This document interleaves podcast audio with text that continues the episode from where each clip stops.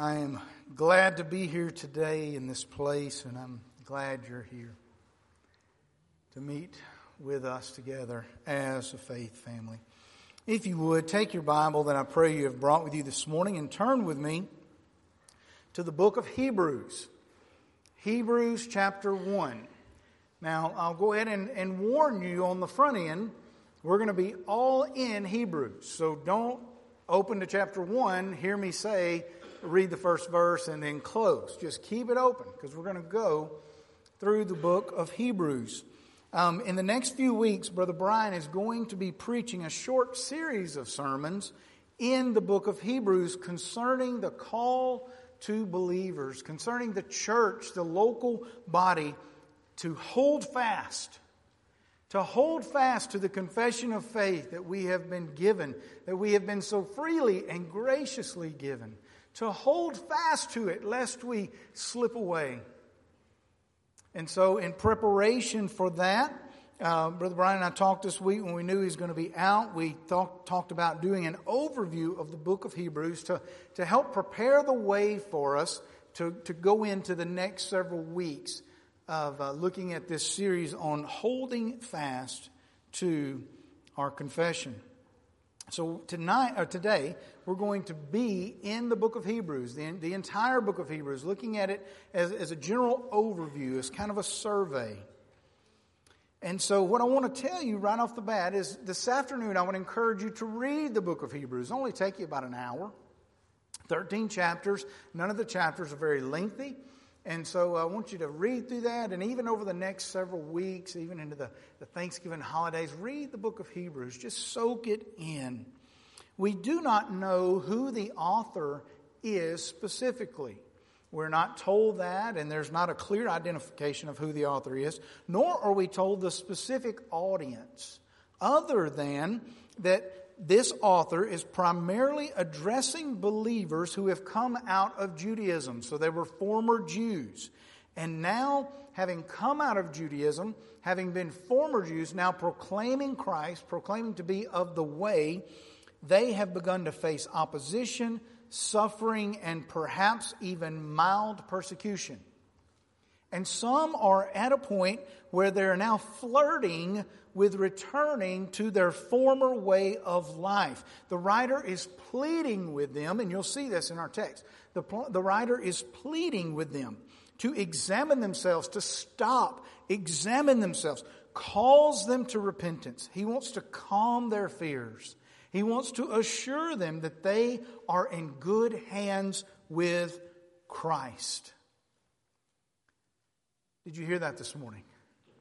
That they are in good hands with Christ. Church, that's the title of the sermon today is that we are in good hands. And church, I want to affirm that to you today, beloved. We are in good hands. Amen? We are in the hands of Christ. And beloved, they are good hands. But it's one thing to say it, and it's quite another thing to believe it, and then another thing to live it. And thus the writer calls his readers to task. Listen to what he says. Hebrews chapter 2, verse 1. Turn there with me quickly. Hebrews chapter 2, verse 1. Listen to what he says. And, and I would encourage you along, if you're taking notes, where just circle the verse or you can write the verse out to the side. Like I said, we're going to be many different places. Hebrews chapter 2, he says, Therefore we must pay much closer attention to what we have heard, lest we drift away from it. For since the message declared by angels proved to be reliable, and every transgression or disobedience received a just retribution, how shall we escape if we neglect such a great salvation? Do you, do you hear that? He's saying, how, if we drift away from what it is that we have been not only taught, but what we are proclaiming God has done in us as Christians, how can we escape the wrath of God if we neglect this great salvation. Let us not drift away from it. Beloved, when you read the book of Hebrews, you will see that over 20 times in this book, he makes a statement somewhere similar to that. It could be hold fast to this confession. It could be stay, stay strong and endure and persevere to the end so that we do not drift away, so that we do not fall away. Whatever it is, over 20 times he makes this plea to his audience. Well, why the warnings? Why not go back. I mean, we're just, we're just really talking about Judaism. We're just kind of really talking about the former ways of life, the former things of life. We may even still hold on to the, the, the, the, the fact that there is a God and the fact that we do worship Him. We may hold on to those things, but why, why not go back? Why does the author plead with us to not go back? Why does he exhort us and remind us and tell us that we are in good hands? Four reasons that I want to give to you today of why the people, the writer, or the audience in the book of Hebrews were in good hands with Christ. And beloved, why today we are in good hands with Christ. Four things, four reasons today. Number one, Jesus is the Son of God. Jesus is the Son of God. Why are we in good hands? Because Jesus is the Son of God. Look at Hebrews chapter 1, verse 1. Look at what the author begins. By the way, this is an epistle, this is a letter, and it begins much different than any of the other epistles. He doesn't start by saying, to the effect, greetings to the church. Grace and peace with you. No, he doesn't start off in any of that. Look at how he starts off. He says, Long ago, at many times and in many ways, God spoke to our fathers by the prophets. What is he doing? He's laying out the progressive revelation of the scriptures. And that is exactly what happened, beloved, as we see this in the Old Testament, that God spoke to people in various ways, that He spoke to the prophets, thus saith the Lord, and then the prophets would speak to the people, whether it be prophecy, whether it be judgment, whether it be a call for repentance, whether it be forthtelling, whatever it is, God spoke to them. He also spoke through visions and dreams. He spoke through signs and wonders. And so he's telling them long ago, and they would have been familiar with this having come from Judaism. They would have registered with this. That's right. We know about the prophets. And God spoke through them. But look at what he says in verse 2. But in these last days, he has spoken to us by his Son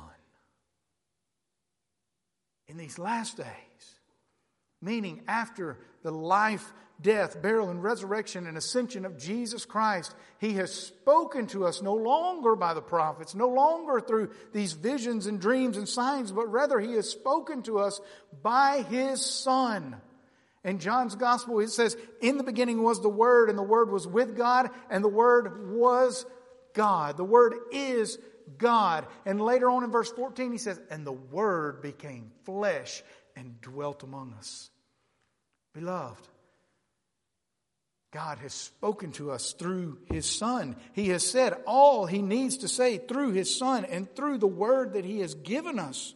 It says, In the last days, He has spoken to us through His Son, and we are to listen to Him. We're to stop chasing rainbows and chasing after signs and all of these outward mystical things. God Himself says it. At the transfiguration, when Jesus was transfigured, His glory was revealed to the disciples in Matthew chapter 17. It says, Jesus was still speaking when behold, a bright cloud overshadowed them, and a voice from the cloud said, This is my beloved Son, with whom I am well pleased. Sounds like the baptism of Christ, doesn't it? But he adds three little words to the end of it, and he says, Listen to him. The interesting thing about that is that Moses and Elijah were also there. And he doesn't point to them. God the Father does not point to them and say, listen to them. No, he points to the Son of the living God. And he says, listen to him. And that's exactly what Moses and Elijah would tell us today.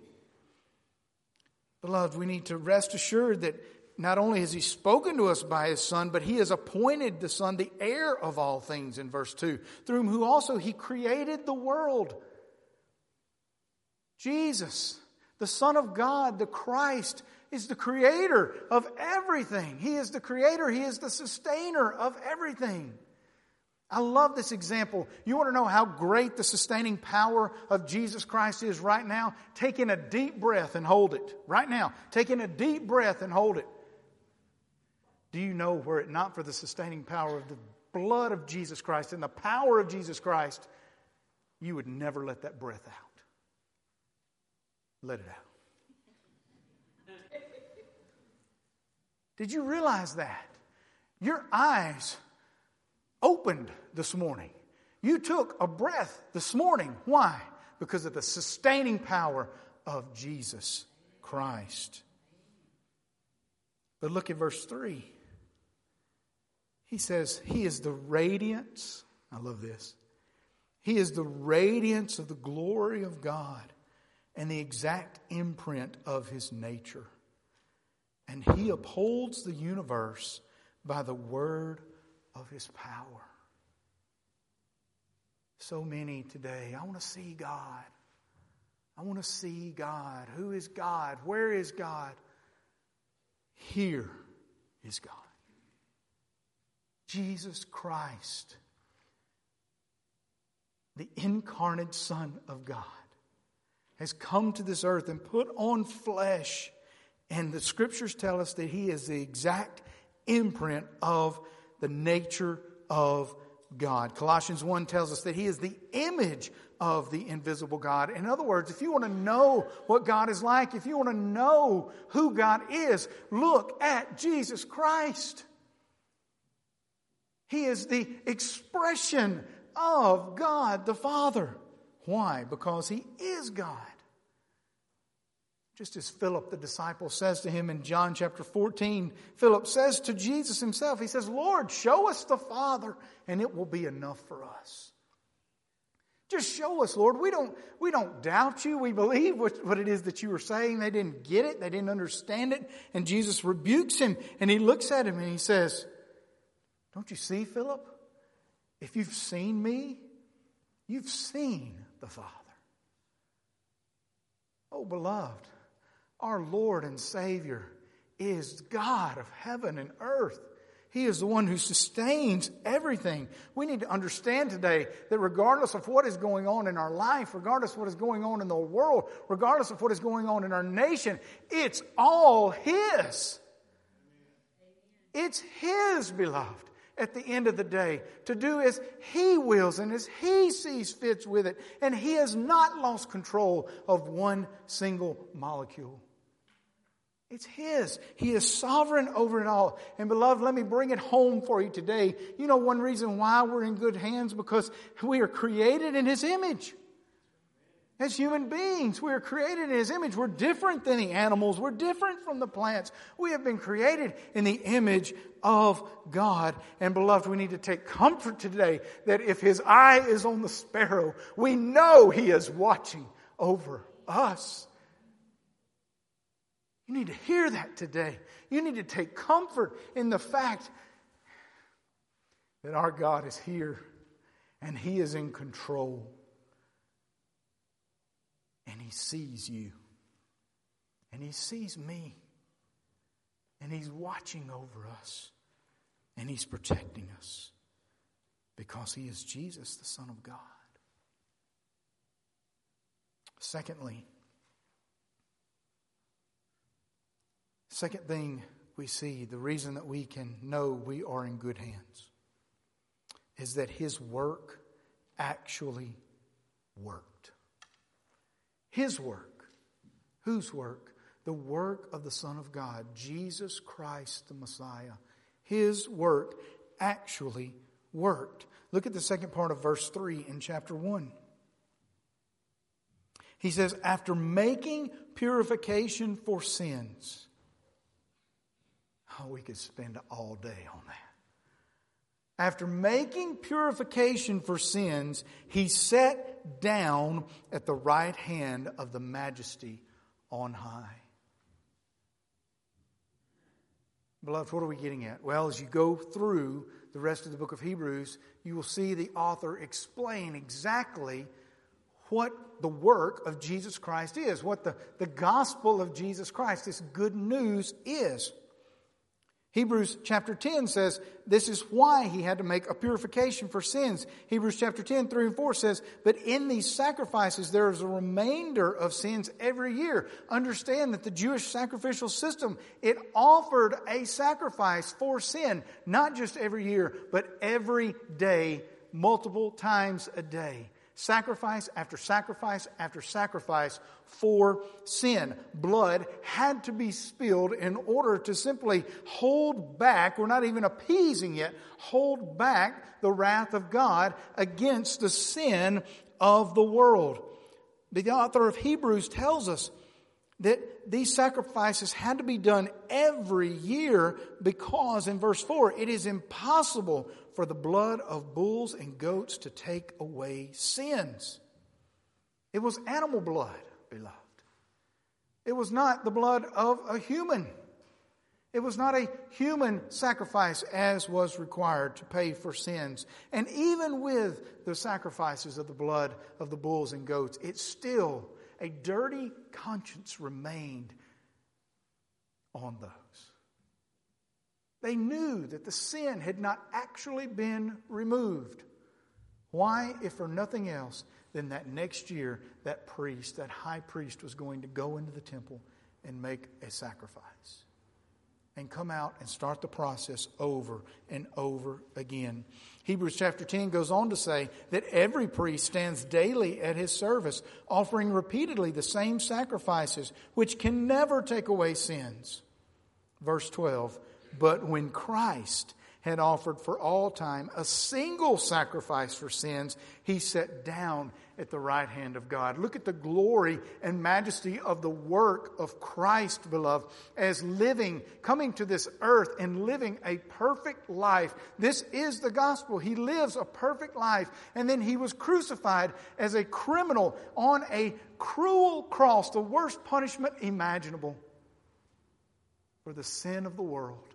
He took upon himself the punishment for our sin, the wrath of God being poured out upon him.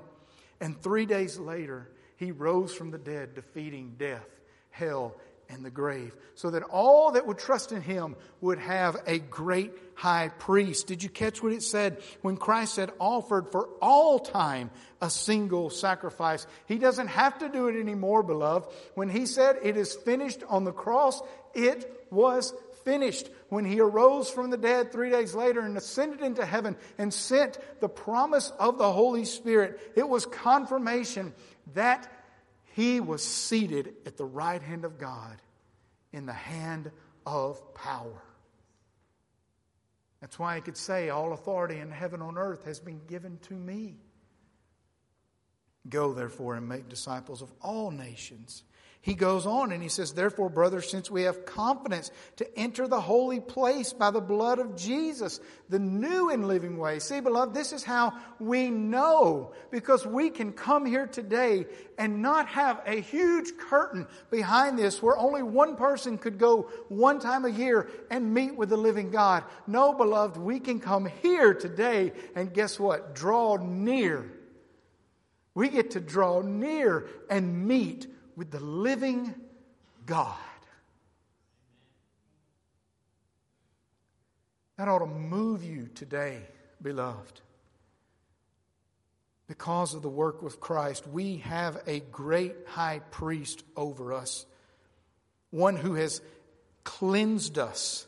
He has sprinkled our hearts clean from an evil conscience, and our bodies have been washed with pure water. Understand that you are clean before the eyes of God today from your sin.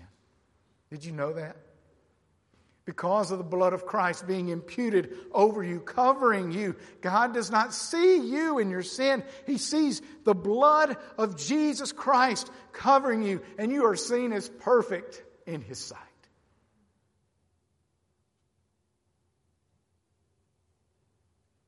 Have you been to Jesus for the cleansing power? Are you washed in the blood of the Lamb? Are you fully trusting in His grace this hour? Are you washed?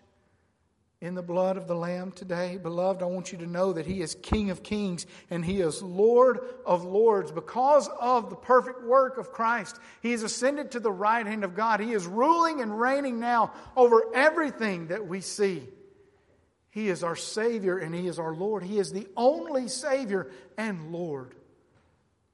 Have you repented of your sins and trusted in His work that actually worked?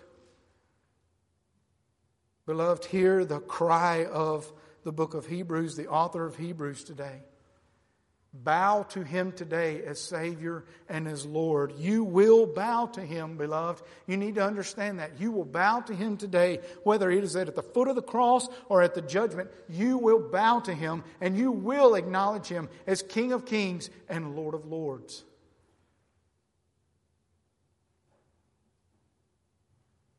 Are you washed in the blood? Thirdly, why are we in good hands? Because our work, our work, or no work at all, never works. Our work or no work at all never works. This brings us back to the reason for the writing of this epistle there were basically two groups in this uh, audience that he is writing to. There are those who are wanting to go back to Judaism. And then there are those who are simply spiritually lazy. So let's look at those two groups real quickly the group wanting to go back to Judaism, the, the, the, group who's wanting it to depend on their work. I want to tell you today that your work does not work. Hebrews chapter 10, verse 1 says, For since the law has but a shadow of the good things to come instead of the true form of these realities, it can never, by the same sacrifices that are continually offered every year, make perfect those who draw near. See, this is the point, beloved. In order to be reconciled with God, you have to be seen as perfect in His sight. Your sins must be washed away. They must be expiated. Your record must be cleared, but you also must be seen as righteous in His sight. His wrath must be appeased or propitiated, and you can do neither one. He says, if the law could have done this, if the sacrifices could have done this, we'd still be doing them. We'd still be going on. He says, but in these sacrifices, we know they don't work because there's a reminder of them every year, for it is impossible. It is impossible for the blood of bulls and goats to take away sin. And if you want to look at the Greek term of that word impossible, it means one thing impossible. It is impossible for the blood of bulls and goats to take away sins, but we can even substitute that for our works. What are your bulls and goats today? What are you seeking to do over and over again, each time thinking, this will be my deliverance from sin? You're struggling for sin and say, if I just do this a little more, if I just do that a little more, then I will have delivered myself from sin. Or let's even go beyond that. If I do this, if I do that, this will please God. God will look down and He will smile at me and say, I appreciate your hard work in that. See, beloved, we need to understand this is a misunderstanding of the gospel. We have been bought by the blood of Christ. We are at peace with God through Christ. Through Christ, we are seen as perfect in His sight. Our works are done for His glory, not for any increase in our standing. Hear me today. If you come away uh, from today or even later on, if you think these, these good works and things that you're doing are causing God to look down upon you, and you go, what? I'm going to give you a few church points today. I'm going to elevate you a little bit more in my eyes and in my status. Beloved, you do not understand salvation. If you're presenting those works to God in that way in order to justify yourself before Him, the Bible says that they are seen as filthy rags before Him. Because there is nothing that can compete with the reconciling work of Jesus Christ and His blood being imputed over you. There is nothing that can stand that. So your work will not work. By the same token, no work will not work. Listen to what the writer says.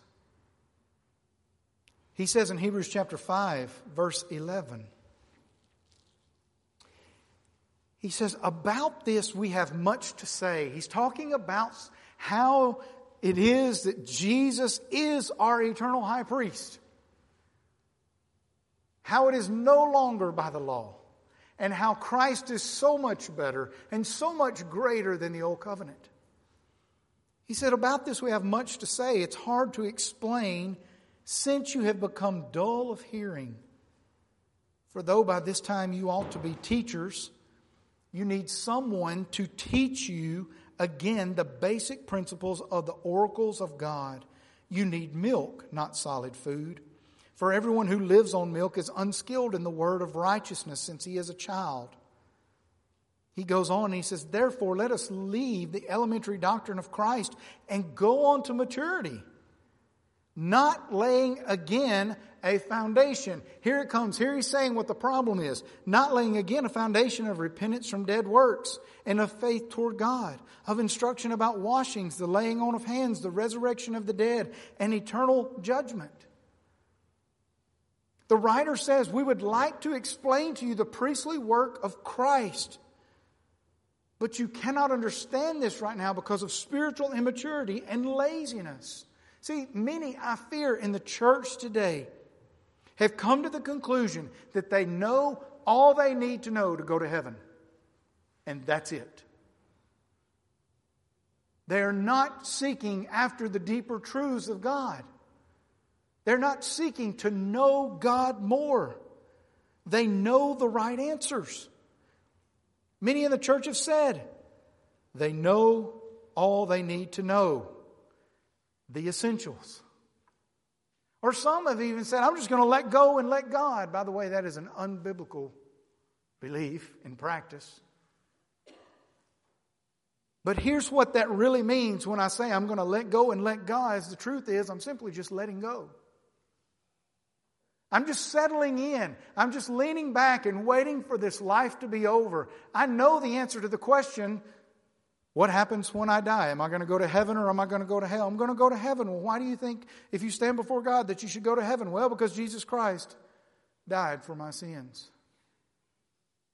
While that is the truth, beloved, anyone can recite that. Anyone can make that their mantra. When God saves us, He begins the process of sanctification which means He is molding and making us further and further into the image of Christ. What does that mean? That means the more Christ that He is molding us and working in us, the more sin He is working out of us.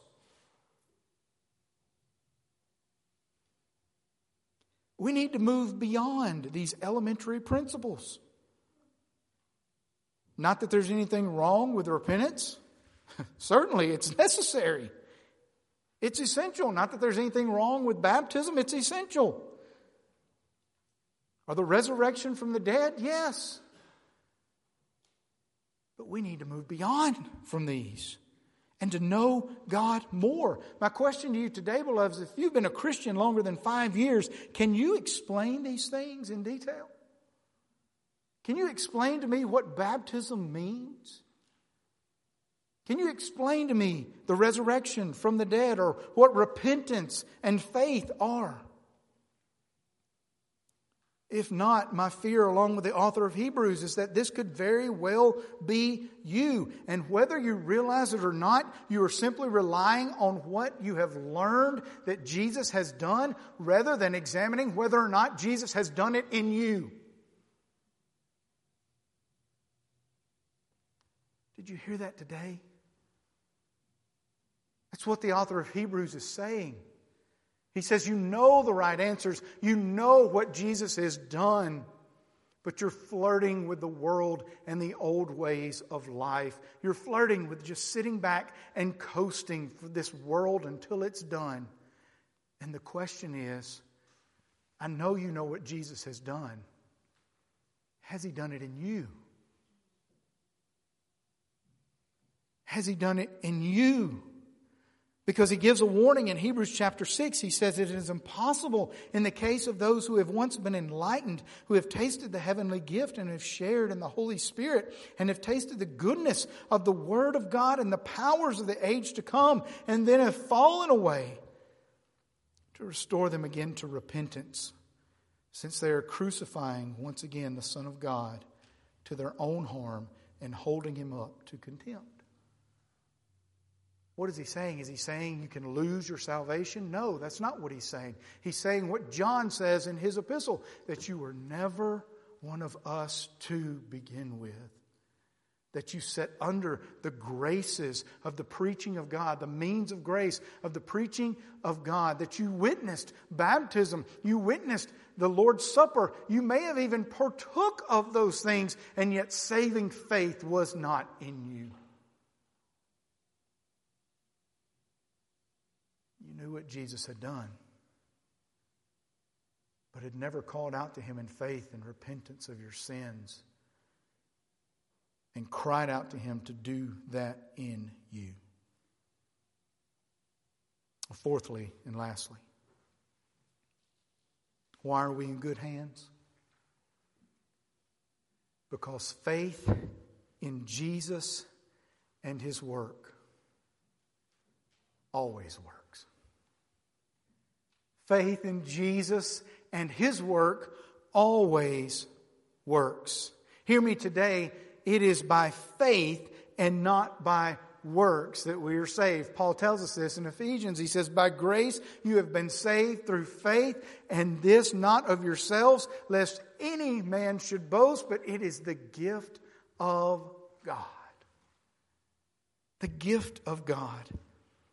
True supernatural regeneration, regenerating God, gifting, saving faith. The, the faith that He gifts us when He yanks out our heart of stone and He puts within us a heart of flesh that loves Him and loves His Word and desires to know Him more and more and more. That faith that He gives us that, that compels us to call out to Him in repentance of our sins and turning from my way and dying to myself and turning to God's way and daily taking up my cross and following Him. That is saving faith. Well, how do I know? How do I know, Trey? Well, my question would be today is where is your faith? Where is your faith? What or whom is your faith in? The author of Hebrews says in Hebrews chapter 11, verse 1, we often call it the heroes of the faith chapter, as he gives us numerous examples over and over again of those in the faith. He says, Now faith is the assurance of things hoped for, the conviction of things not seen. Now, I want you to underline that if you haven't already. Chances are many of you already have that underline in your Bible. If you have an underline, I want you to circle it. So I want you to hear this today. I want you to leave here today in two ways convicted and under repentance of seeking to know God more, but also encouraged that we're in good hands with Christ. Listen to what it says again. Now faith is the assurance of things hoped for, the conviction of things not seen. Many today have a misunderstanding of what faith is. They, they think and believe that faith is basically an uncertain hope That when you get down to the nitty gritty of the bare bones of it, that it's actually more of a wish that, that when death comes or the end of time comes, if, if I've walked well enough and if I've said the right things and, and done the right things and if I know the right things, then all of this will not be in vain. I hear this by many who are facing death who are facing extreme suffering or trial, and you talk to them about the gospel of Jesus Christ, and they say, Yes, I've trusted in Christ, and I, I hope in the end that everything is right. I hope in the end that all is well and good. I, I hope that I have that I've done enough. And you can hear it in their voice that it is a wishful thought. That hopefully, hopefully, in the end, it will prove to be certain. Hopefully. Beloved, that is not saving faith. That is not biblical faith. Saving faith is not a hope. It is not wishful thinking that grows into a certainty. Rather, faith, hear me today, faith is the certainty. I know that my Redeemer lives. And that inspires the hope of the end. Faith is the certainty that we know that Christ is ruling and reigning in heaven. And that inspires the hope that one day He will return for me and his bride. It's not. We sang it today, beloved. It is not, I'll face tomorrow because hopefully he lives. No, beloved, it's because he lives, I can face tomorrow. I want you to hear that today. I want you to be encouraged by that today. Faith is knowing that Christ is victorious beyond a shadow of a doubt that His work actually worked. We know that and therefore we long for the blessed hope. We long to see Him, not so that we can say, oh, it is true, but we can say, hot dog, I'm glad to be here. I just want to see you. Just want to see your face because I've been looking forward to it for all these years. That's faith, beloved. And this is what we know about faith two things. True faith will persevere to the end because of Christ. Saving faith, true faith will persevere to the end because of Christ. Listen to what the author of Hebrews says in Hebrews chapter 12. He says, Therefore, since we are surrounded by so great a cloud of witnesses, let us also lay aside every weight and sin which clings so closely. And let us run with endurance the race that is set before us, looking to Jesus, the founder and perfecter of our faith who for the joy that was set before him endured the cross, despising the shame, and is seated at the right hand of the throne of God. Did you catch that? Because of the witnesses that are surrounding us, because of Jesus Christ and his work, we reject sinful pleasures. We remove those hindrances.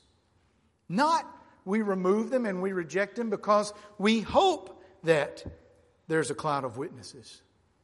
But because there is, that is faith. John Piper says this about the heroes of faith. The heroes of faith are those who are so eager for and confident in the joy God offers that they reject the fleeting pleasures of sin in order to be aligned with God's will. But Christ, again, is our ultimate example. Because he persevered, so will we. Think about this for just a moment, beloved. Did, did you catch it in the text? He says in verse 2 looking to Jesus, the founder and perfecter of our faith, who, for the joy that was set before him, endured the cross. Notice it's the glory of God that compels him to obedience. Notice it was because of the joy set before him that he endured, not that Christ endured the suffering of the cross and then he had joy. No. But he saw the joy. And because he saw the joy that was laid before him, he endured the cross. Beloved, what is the joy? We are. We are as his bride. We are his joy, beloved, as we have been bought and paid for by the death, burial, and resurrection of Jesus Christ. Hebrews chapter 2 says that his purpose was to bring many sons to glory. John Piper says his joy is in our redemption, which resounds to God's glory. We share the joy with Jesus, and God gets the glory. Isn't that beautiful? True faith will persevere, and true faith will suffer because of Christ. True faith will persevere, and true faith will suffer. Hebrews chapter 10, verse 32 and following, I would challenge you again to go and read it. But he says, Recall the former days when, after you were enlightened, you endured a hard struggle with sufferings. And he goes on to list those and even list some persecution. Again, notice that they do not suffer in order to have faith, but because they have faith, beloved, they endure suffering and persecution gladly. Gladly. True faith does not say, I hope I can do this, but rather says, I can do all things through Christ who gives me strength. True faith does not say, I hope he can save me, but rather, he who began a good work is faithful and just to complete it. True faith does not say, I hope in the end all works Hmm. Now, why can I say these things? Why can I say these things? The word itself tells me that I am to. Hebrews chapter 4 says, I am to draw near to the throne of grace that we may receive mercy and find grace to help in time of need. And it also says, beloved, that I am to do so with confidence confidence. Why? Because our faith is not in vain. He lives. He lives. So, as a result, I can look at suffering, I can look at persecution, I can look at sickness, I can look at even death squarely in the face and say, Death, where is your victory? Death, where is your sting? Thanks be to God who gives victory through our Lord Jesus Christ.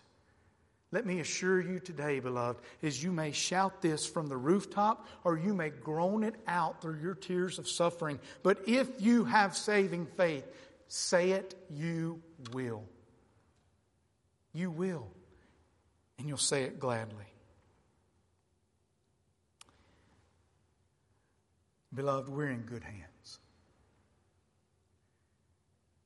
Beloved, we're in the best of hands. Christ accomplished what we could not, reconciling us to a holy God, making his people holy. No one can pluck us from his hand, not even ourselves. No one, if we are in him.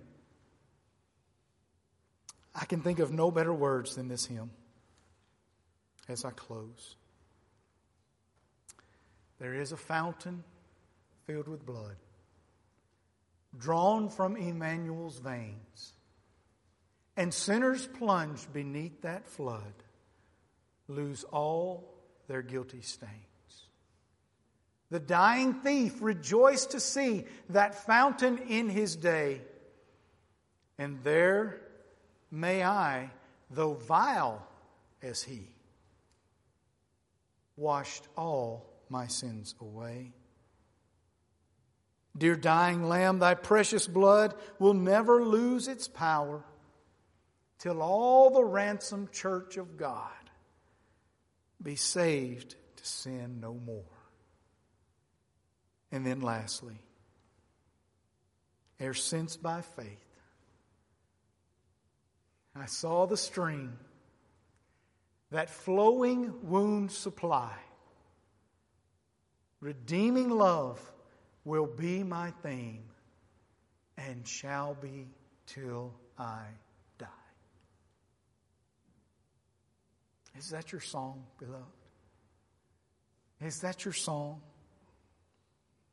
Today, if you hear his voice, do not harden your hearts as the Israelites did so many years ago.